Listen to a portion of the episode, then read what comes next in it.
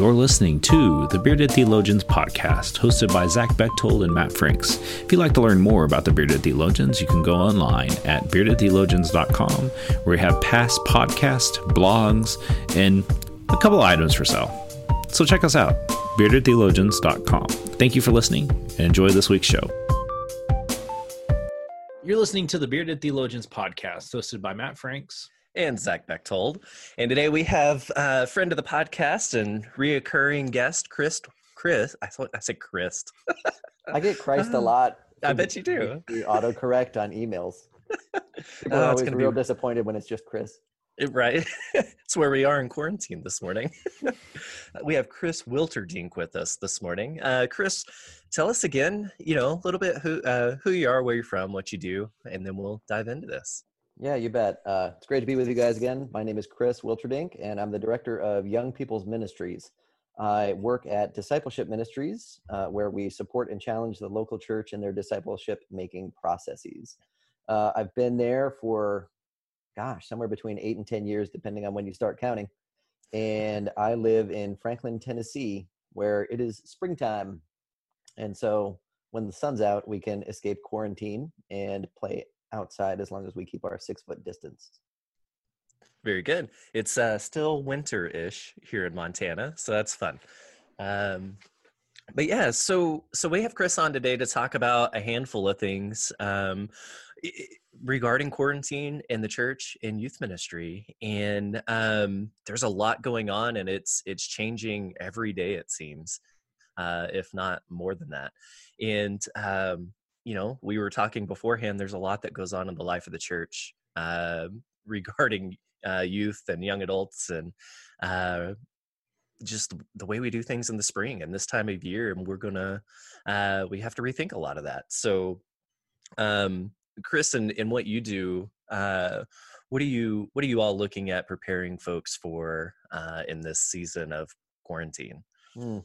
So we are recording this like at the end of March. It is March 27th. So I'm sure by now everybody knows that things seem to shift like by the day or by the week. And so whenever this is posted, hopefully this is still relevant stuff.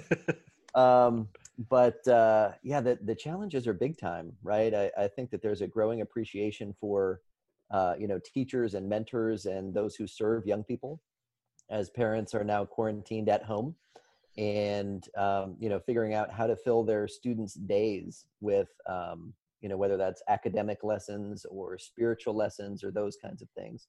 Um, so i've had some really interesting conversations with uh, directors of youth ministries or campus ministers or young adult ministers uh, about you know how do you outsource um, and kind of virtually connect people so that they can continue to develop at home. Um, the the other really really interesting one right now is um, related to the the springtime rites of passage um, and how interrupted young people are feeling because of the quarantine. So, like in a nutshell, um, you know, springtime, especially in the U.S., uh, has a lot of things that um, feel like the culmination or the end of a journey, right? Like you've got uh, school graduations, you've got plays or uh, musicals or uh, spring sports championships, those kinds of things that you've been working on all year. Um, and normally you get to do those things and then have some closure because the thing happens and then move on into the summer or the fall or whatever happens to come next. And there's been this real interruption to those rites of passage. You know if if students are home because school has been canceled um, all of a sudden they they don't get yearbooks. They don't get yearbooks to sign. Um, if you're an older high schooler you don't get to go to prom you do, there's like all these things. Um, you may not be able to walk in a graduation ceremony. Uh, if you're at a church uh, and you're involved in confirmation, you may not to you may not get to do a confirmation service and actually join the church at the end of that thing. Um, and even with that dynamic, it, it's really interesting because young people are experiencing that loss and feeling some sadness because of it. Um, and at the same time, maybe a little bit hesitant to give voice to it because they know um, that there really is some other life and death stuff, right? Like the economic impact of quarantine and um, I won't COVID 19 or however we say it, right? Um, uh, there's some real life and death stuff. Like people are getting sick, people are passing away. There's going to be this backlog of funerals uh, because churches won't be able to host those things, and so young people recognize that this is a big deal and at the same time are experiencing this personal loss that feels like a big deal to them but may be hesitant to give voice to it because they recognize the larger picture if that makes some sense yeah, yeah absolutely yeah, yeah. Um, I, I think I don't know. I, I find myself thinking um, a lot about our high school seniors, you know, and just everything that goes into that, whether it's it's missing their last round of sports or band or choir or classes and graduating and walking.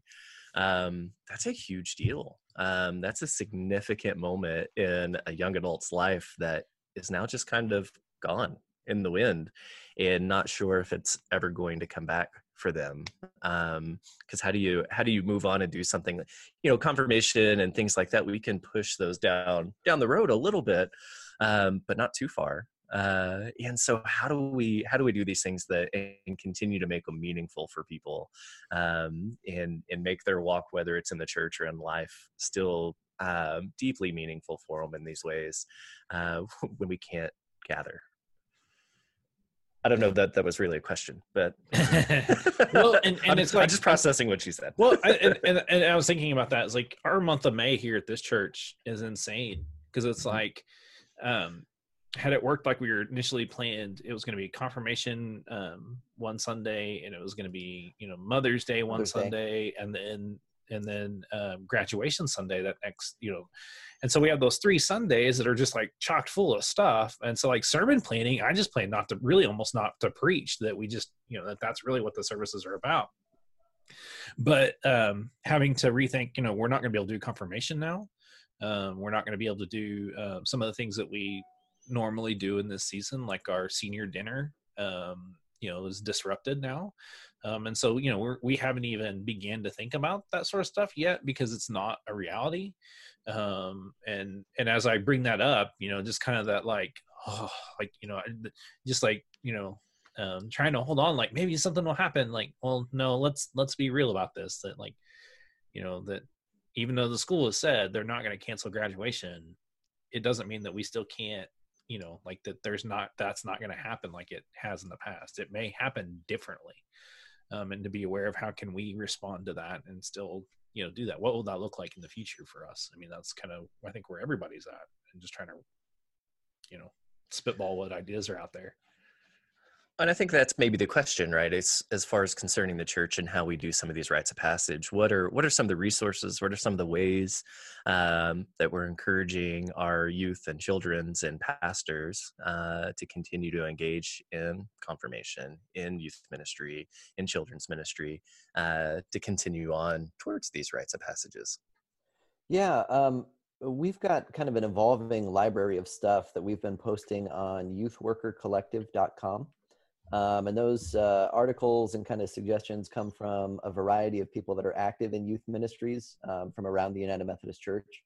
And, you know, specifically for some of the rites of passage stuff, we've been trying to get really creative. And I hope that these are a couple of good ideas, but I really hope that they seed better ideas from other people. Um, because, you know, within a certain context, like depending on the amount of uh, lockdown or uh, isolation you're looking at, um, it requires a lot of creativity. Um, and I really feel for um, not only senior pastors, but you know, really any church staff or volunteer who is all of a sudden getting all this extra stuff on their plate and trying to do things in a way that have never been done before, um, and feeling the weight of the responsibility of needing to be able to figure out something. because um, something is almost always going to be better than nothing, right? Like, I mm-hmm. guess that would be the suggestion that I give off the top um, as you think about these things, it, it's okay to whatever follow the footsteps of uh, the great theologian uh, Anna from Frozen 2 and just say, you know what, I'm trying to figure out how to do the next right thing. That's okay. Um, do that next right thing and then see what it leads to. Um, don't just do nothing. Say, oh my gosh, this is a huge problem, and then leave it. You know, that's that's really not how it's going to work. Um, but anyway, a couple ideas that we've come up with so far. Um, is trying to figure out something like a graduation parade, uh, where maybe if you've got several graduating seniors at your church, uh, you could divvy them up among people that are, you know, not in high risk age categories and have them drive uh, to that graduate's house to deliver, you know, kind of like the standard gifts or the letters or the traditional things that your church normally gives uh, for graduation uh, to kind of, you know, keep some of that connection going. Um, and uh, live stream it, you know, put it on your church's Instagram or your story or Facebook page or, you know, whatever social media you use. Go ahead and live stream some of that stuff um, and have that be okay. Um, if uh, you're like me and have like a large set of digital photographs that you have not organized that are either personal or related to ministry um, it's not a bad idea to like set that up in some sort of shared file like on uh, uh, uh imgur or google drive or something like that and then have a small team of volunteers go through and try to tag um, specific events mm. or faces or locations and put together like a virtual collage for somebody and then uh, you could either print that and deliver it to their house uh, or you know send it by you know do an order on walgreens or something like that and have that be a nice surprise as kind of a memory um, of uh, you know things that seniors have done over the course of mm-hmm. time um, but then also thinking about you know the way that you know matt i know you specifically mentioned like graduation sundays um, and confirmation sundays and those are two great worship services where young people actually get to talk to the congregation and give some feedback about their faith formation and their experiences in the church. Mm-hmm.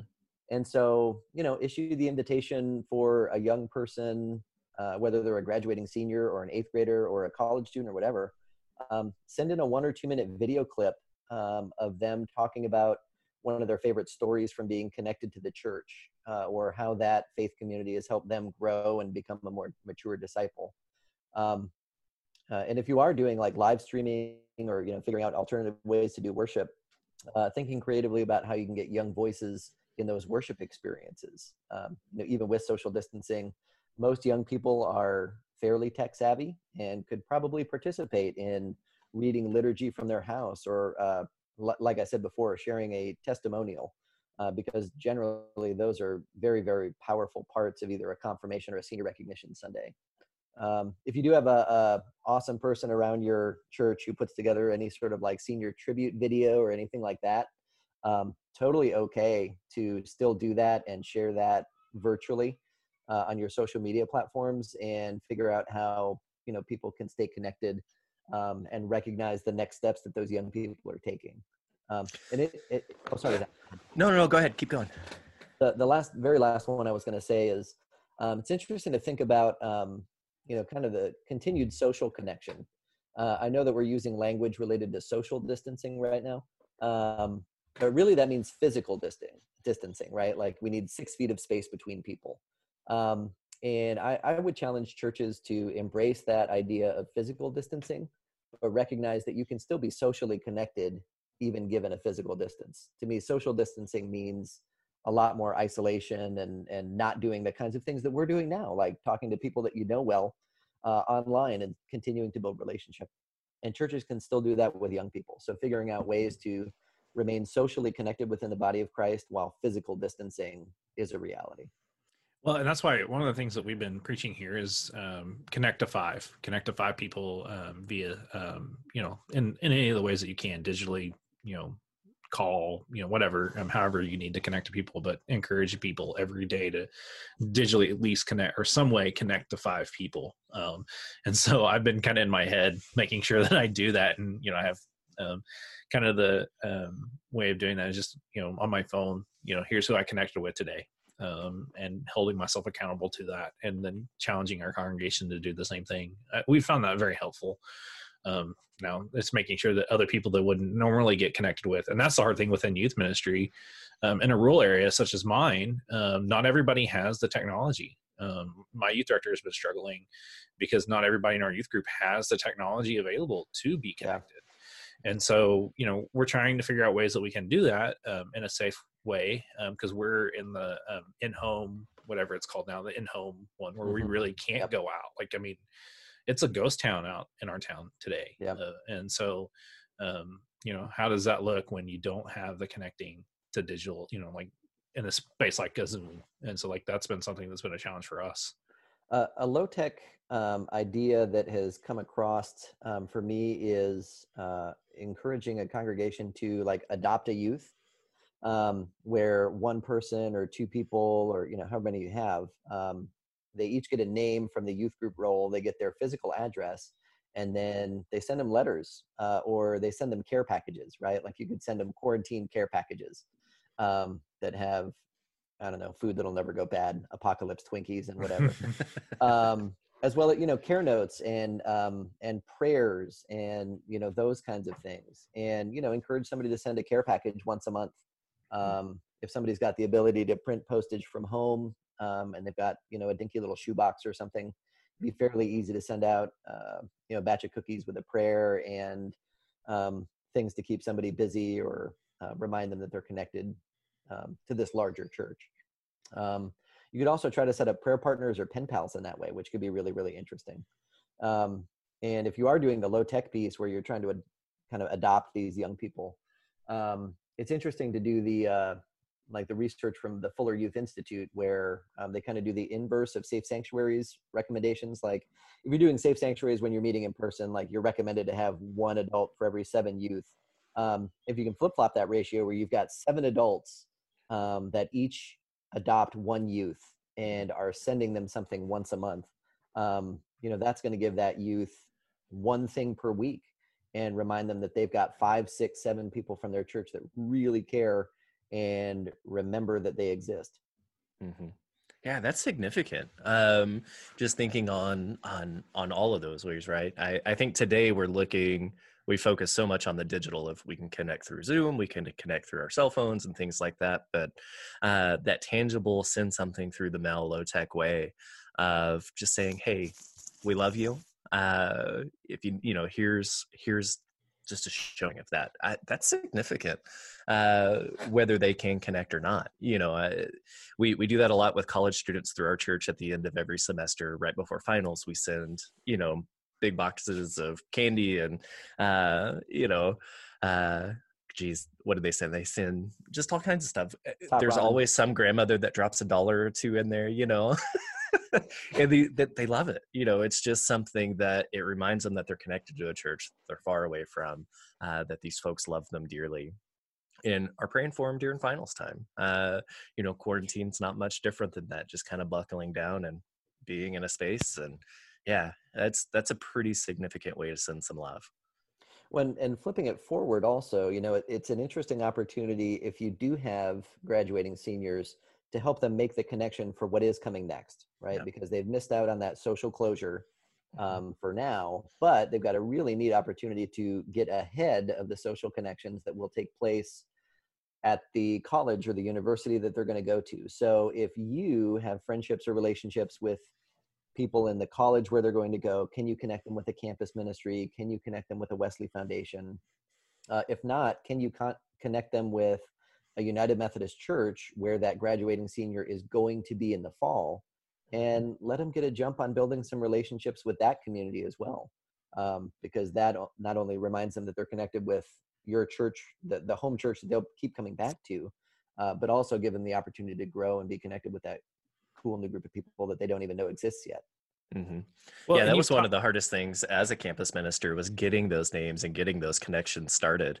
Uh, and what better time than now out of necessity, yeah. right? Well, and that's um, where I wanted to like kind of transition this like now now like let's move forward to, to campus ministry because that is one of the things you also connect with in with young people's uh, division is campus ministers and so what are some suggestions for campus ministers that may be out there that uh, may be listening to this podcast um, uh, that uh, you know some things that you're hearing or something that you know would be helpful for them because they're having to i mean shut down and um, i mean they're you know almost it, and it's a little bit harder because you know like in our university you know we shut down close the dorms and so like those kids disperse and so mm-hmm. you know what are some things you're hearing that um, are ways that uh, campus ministers are connecting in and um, you know that sort of thing uh, yeah it's a great question and um, you know for them uh, i know that we've mentioned social closure a couple of times so far um, but that's been one of the really really hard dynamics for campus ministries and folks that are involved with wesley foundations because so many of the universities when they made the decision it was like okay the decision's made on a thursday you got to be out of the dorms by sunday. Uh, and so you did not get to have uh, you know closing prayers or say goodbye to friends or do any sort of like launching activities or those sorts of things. Um, so generally, what I'm hearing from campus ministers is that the uh, the college students that have been in their care, um, in some ways, are really struggling with um, the social isolation, and um, that can tend a little bit towards depression. You know, depending on uh, how things end up factoring into a young person's life. It's it's a really interesting um, thing to be able to look at uh, because really, whether you are an introvert or an extrovert, um, this quarantine thing is hitting you in a really hard and different way. Uh, if you're an extroverted college student and you thrived in campus meetings and social gatherings and being able to, uh, you know, go to parties or game nights or those kinds of things, um, all of a sudden you can't do that and you're missing out on it. Um, if you're an introvert, you know, this might feel like, oh my gosh, this is the most amazing thing that's ever happened to me because now I can have my own time if I want to. And yet, um, if you're getting all these requests for like Zoom calls or phone calls and that kind of stuff, it can still feel like overwhelming because everybody wants to reach out so bad, especially in the first week or two of things, um, that it can also be really intimidating if you're an, an introvert. Um, so, best ideas from campus ministries that I've heard so far, honestly, um, that stuff is still emerging and evolving because just like the students, anybody that was you know living on campus, uh, those campus ministers also are struggling to kind of figure out how do we take care of our space? How do we close down the building? Uh, how do we keep it clean in the midst of everything else?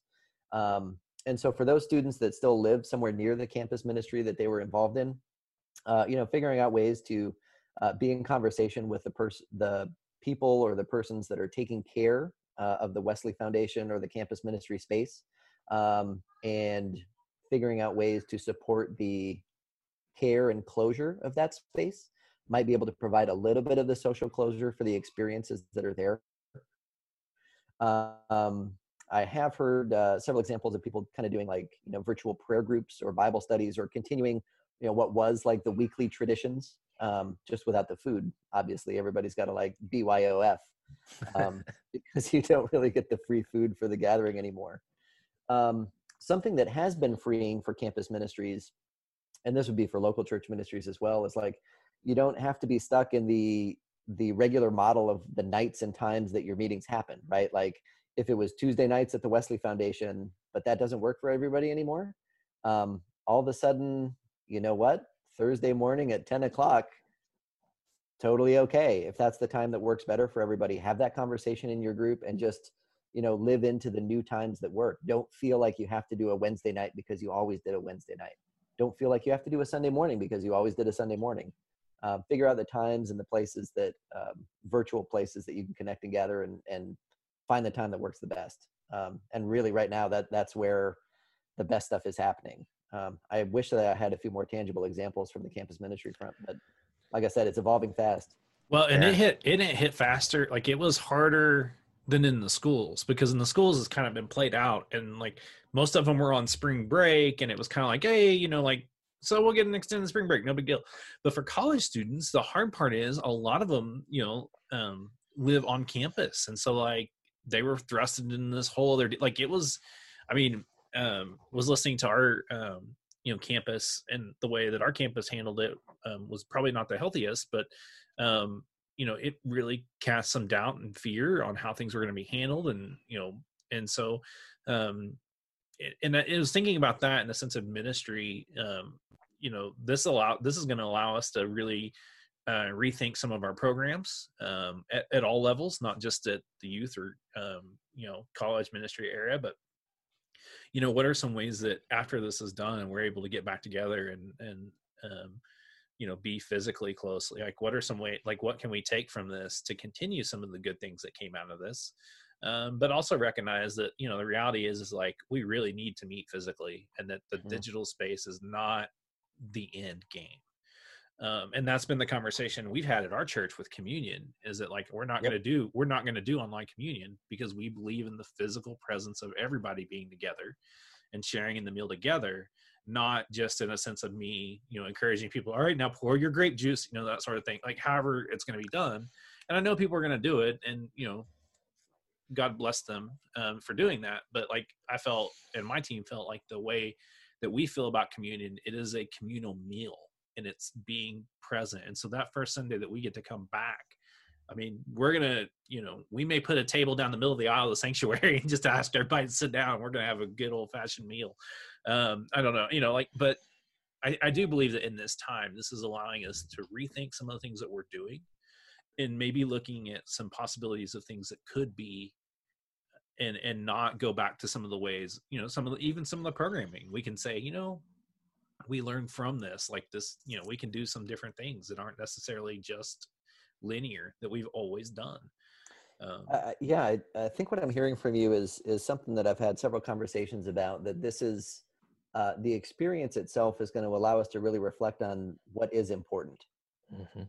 because we will keep giving energy to those things that are important right now um, and if we've got the time to reflect on that before we come back together in person um, it could really help us to reshape uh, and invest in those things that you know create the most meaning for each individual community.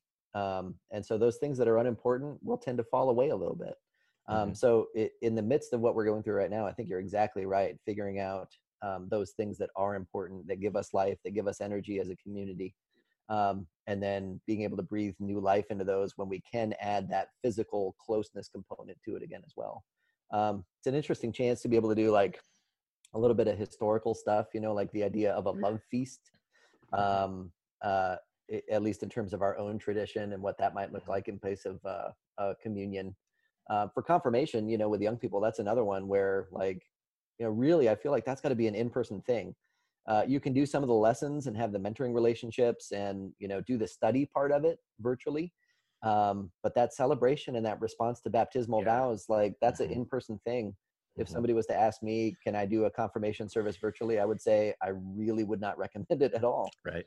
Well and, and i think that that's like the thing that we need to name is that there are some things that we cannot do through the digital space and that's okay. Like in adjusting and saying that so you know so like let's use confirmation as an example because that's the least controversial. Um uh that like we really want people there to say that these kids are part of our congregation. And and you can't you know there are ways that you could do that but it's not as meaningful. I mean i, I remember for me and the confirmations that i've done throughout my time there's nothing been more powerful when the mentors and the congregation come and lay hands on those kids and and you know we pray the prayer to get we pray those prayers together. And like i mean it's just there's just something so powerful about that that you can't replicate through a screen um, and i think that that's like the key is, is acknowledging when that is necessary and acknowledging that right now in the digital space we can't do that and that's okay that there will be a time when that will happen mm-hmm. again. Um, but and until that time let's let's be creative on how we can do some things but acknowledge that this isn't the end the end game like this isn't it. This is gonna you know that this is gonna lead us back when we get together to yeah. make it even more joyous and and let's think about the joy of the baptisms that you'll get to do mm-hmm. because mm-hmm. you wouldn't do a virtual baptism either right, right? like it just right the, the theology that we've got would would just not work with that you know that that connection and that space that's there now god is in all the places right like god is god is everywhere that we could possibly be and so i am sitting in the presence right now just like you are sitting in the presence right now um, but that act of baptism and the welcoming into the community and the responding back it, it's absolutely a physical thing. Yeah. yeah. My my hope with all of this the parents i've talked to a couple parents in that are just busy. Typical parents got a couple kids the kids do a lot of things the parents do a lot of things. Um, and i've had several uh, text me in the last two weeks and go oh my gosh i did not realize how busy we were uh, in this time just to, that we have to that we're forced just to go, take a breath and to rest and reevaluate what's important what's not important to have to do these things. It's been really nice. Um, and they've hit almost a giant reset button of here's what we have to do now and we'll reevaluate the other things later and my hope for uh, for the church world and for society as a whole but maybe we'll get it in the church world uh, is that we do. We we take this opportunity like you said to reevaluate what what ministries are important and life giving to our church and congregation and how do we continue to build on those? And maybe this is an opportunity for those that were really we need to let go and and grieve and let die. This is the opportunity to do that and let those let those go and then birth into something new um, whether it's through digital or physical space or both um, how do we begin to take a look at that and and do that and say oh here's here's where we're going now and this has been an opportunity to go ah, okay here we go well and that's been the conversation that you and i have had yeah. um, throughout this whole time is that we feel like people are trying to do too much mm-hmm. and that they have to compensate. They have to have you know something every they have to have a, a live stream video every day. It's like no like do you see your people that much you know in a normal when you were able to physically see them? Probably not. Um you know like so you don't have to do a bible study of romans for the next you know you know 20 weeks or whatever. Like you know um and i've been using the word this is a marathon and so we have to pace ourselves. We can't just like throw a whole bunch of people at one time because they're trying to process and grieve what this looks like for them. And and and and pastors and, and youth pastors um, you know zach and i are both former youth ministers. And so like we totally understand you and have been there and um, know that like yeah we want to connect to our kids and we want to find ways that we want to do it but we can't overdo it.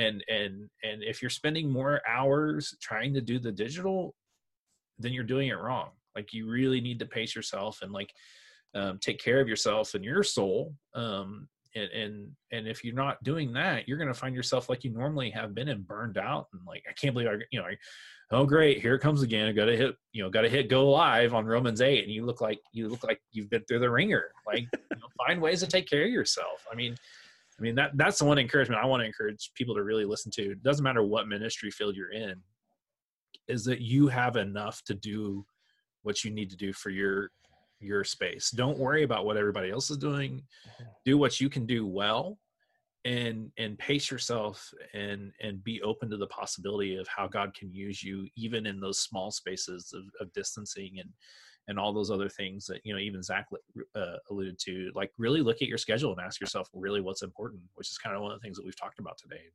Analyzing ourselves, how are some ways that we within the system that is right now how can we do ministry within that but not we don't have to do everything. Like i want to i want like i want to shake every minister from six feet saying you don't have to do everything. Just pace yourself you know and and find ways to do that. Although on the flip side i've had more people attend my bible studies digitally than they were in person.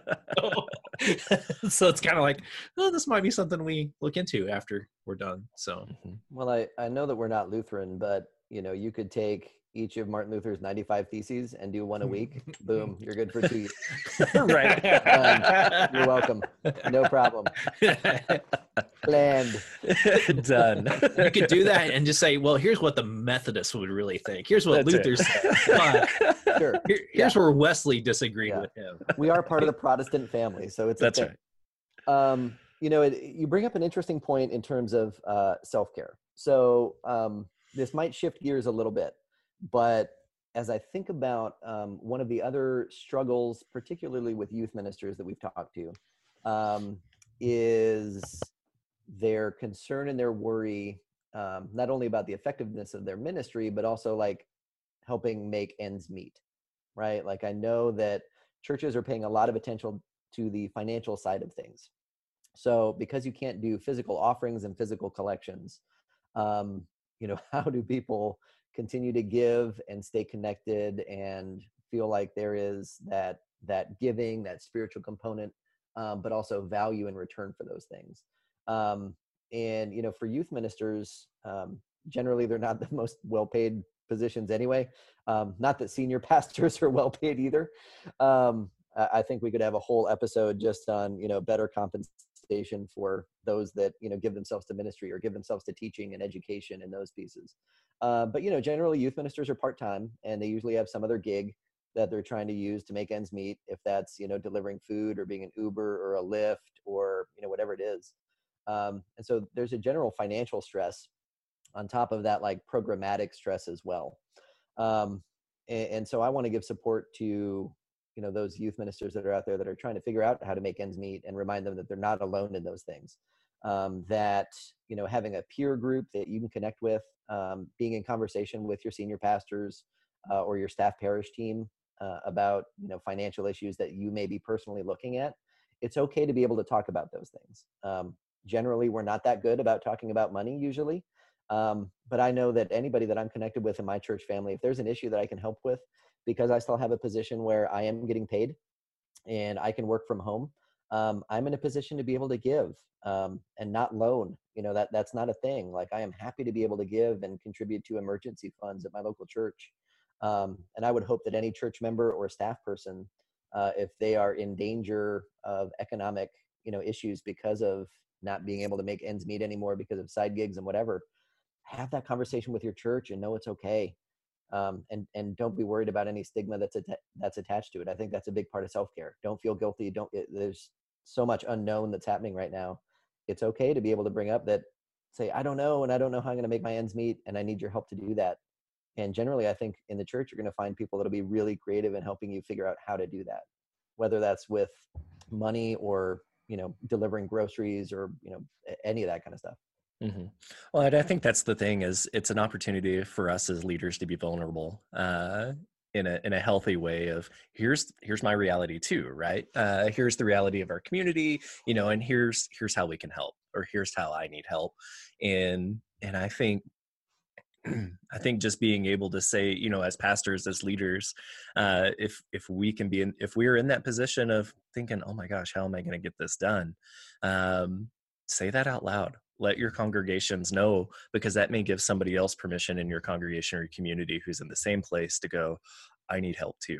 Uh, and that that may be more life saving than anything else we do uh, in this time of quarantine and uh, having to stay home and uh, you know watching watching people be laid off and watching people not be able to go get groceries and and just being vulnerable in those moments to go i'm in the same boat how do we do this together you know? And yeah you're right we have a whole church full of people who are loving and caring and generous that may have an answer that may be able to help and they're just waiting to be asked or they don't know you know who needs help and they're they're waiting to hear.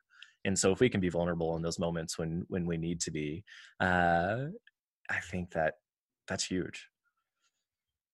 Yeah i, I totally agree and i without having the scripture in front of me you know like the the stories from acts where the mm-hmm. you know first communities of disciples end up popping up um, mm-hmm. there's several lines about how they, they just they share mm-hmm. and that's how it works right like and that was isolated communities that were underground and you know not part of the existing culture that was on top so life was hard for them mm-hmm. um, and they got through by being able to share what it is that they had and they had more than enough yeah this this this time this time that we are alive points back very much to the early church and how they had to go about doing things sharing as all have need gathering in small groups you know uh, doing the things that they could do to get by uh, and grow with one another it's fascinating this may be one last little uh, little pivot or little thought that I've got, um, but I wanted to make sure to be able to share it before our time was up today. Please. Um, and it has to do with young people not being in the like riskiest category um, for um, even if they are exposed um, to COVID nineteen. Um, generally, they're going to be okay, right? Like they will feel sick, they're not going to feel well, but they are not in the high risk age categories. Um, so it's also a really interesting opportunity to help young people think about, um, you know, what they can do and what their part of this is.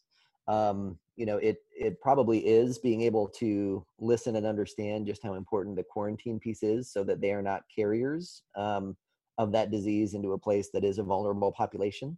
Um, but if uh, you know, if if somebody is young and healthy and has the ability to uh, you know be a driver and do like a community grocery run and do shopping for like five or six people um, that's a really cool way for them to be able to serve and and figure out a way that they can advocate and be a part of a solution as opposed to um, you know looking at a problem and not being able to to help participate in it so um, I, I would really encourage people to also be in those conversations with young people about helping them understand how they can um, advocate and play a part.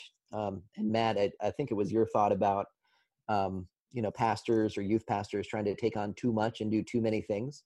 Um, and I would encourage people to remember that it, it's also part of our job as leaders to equip others to go and do. It does not all have to be the pastor. It does not all have to be a staff person.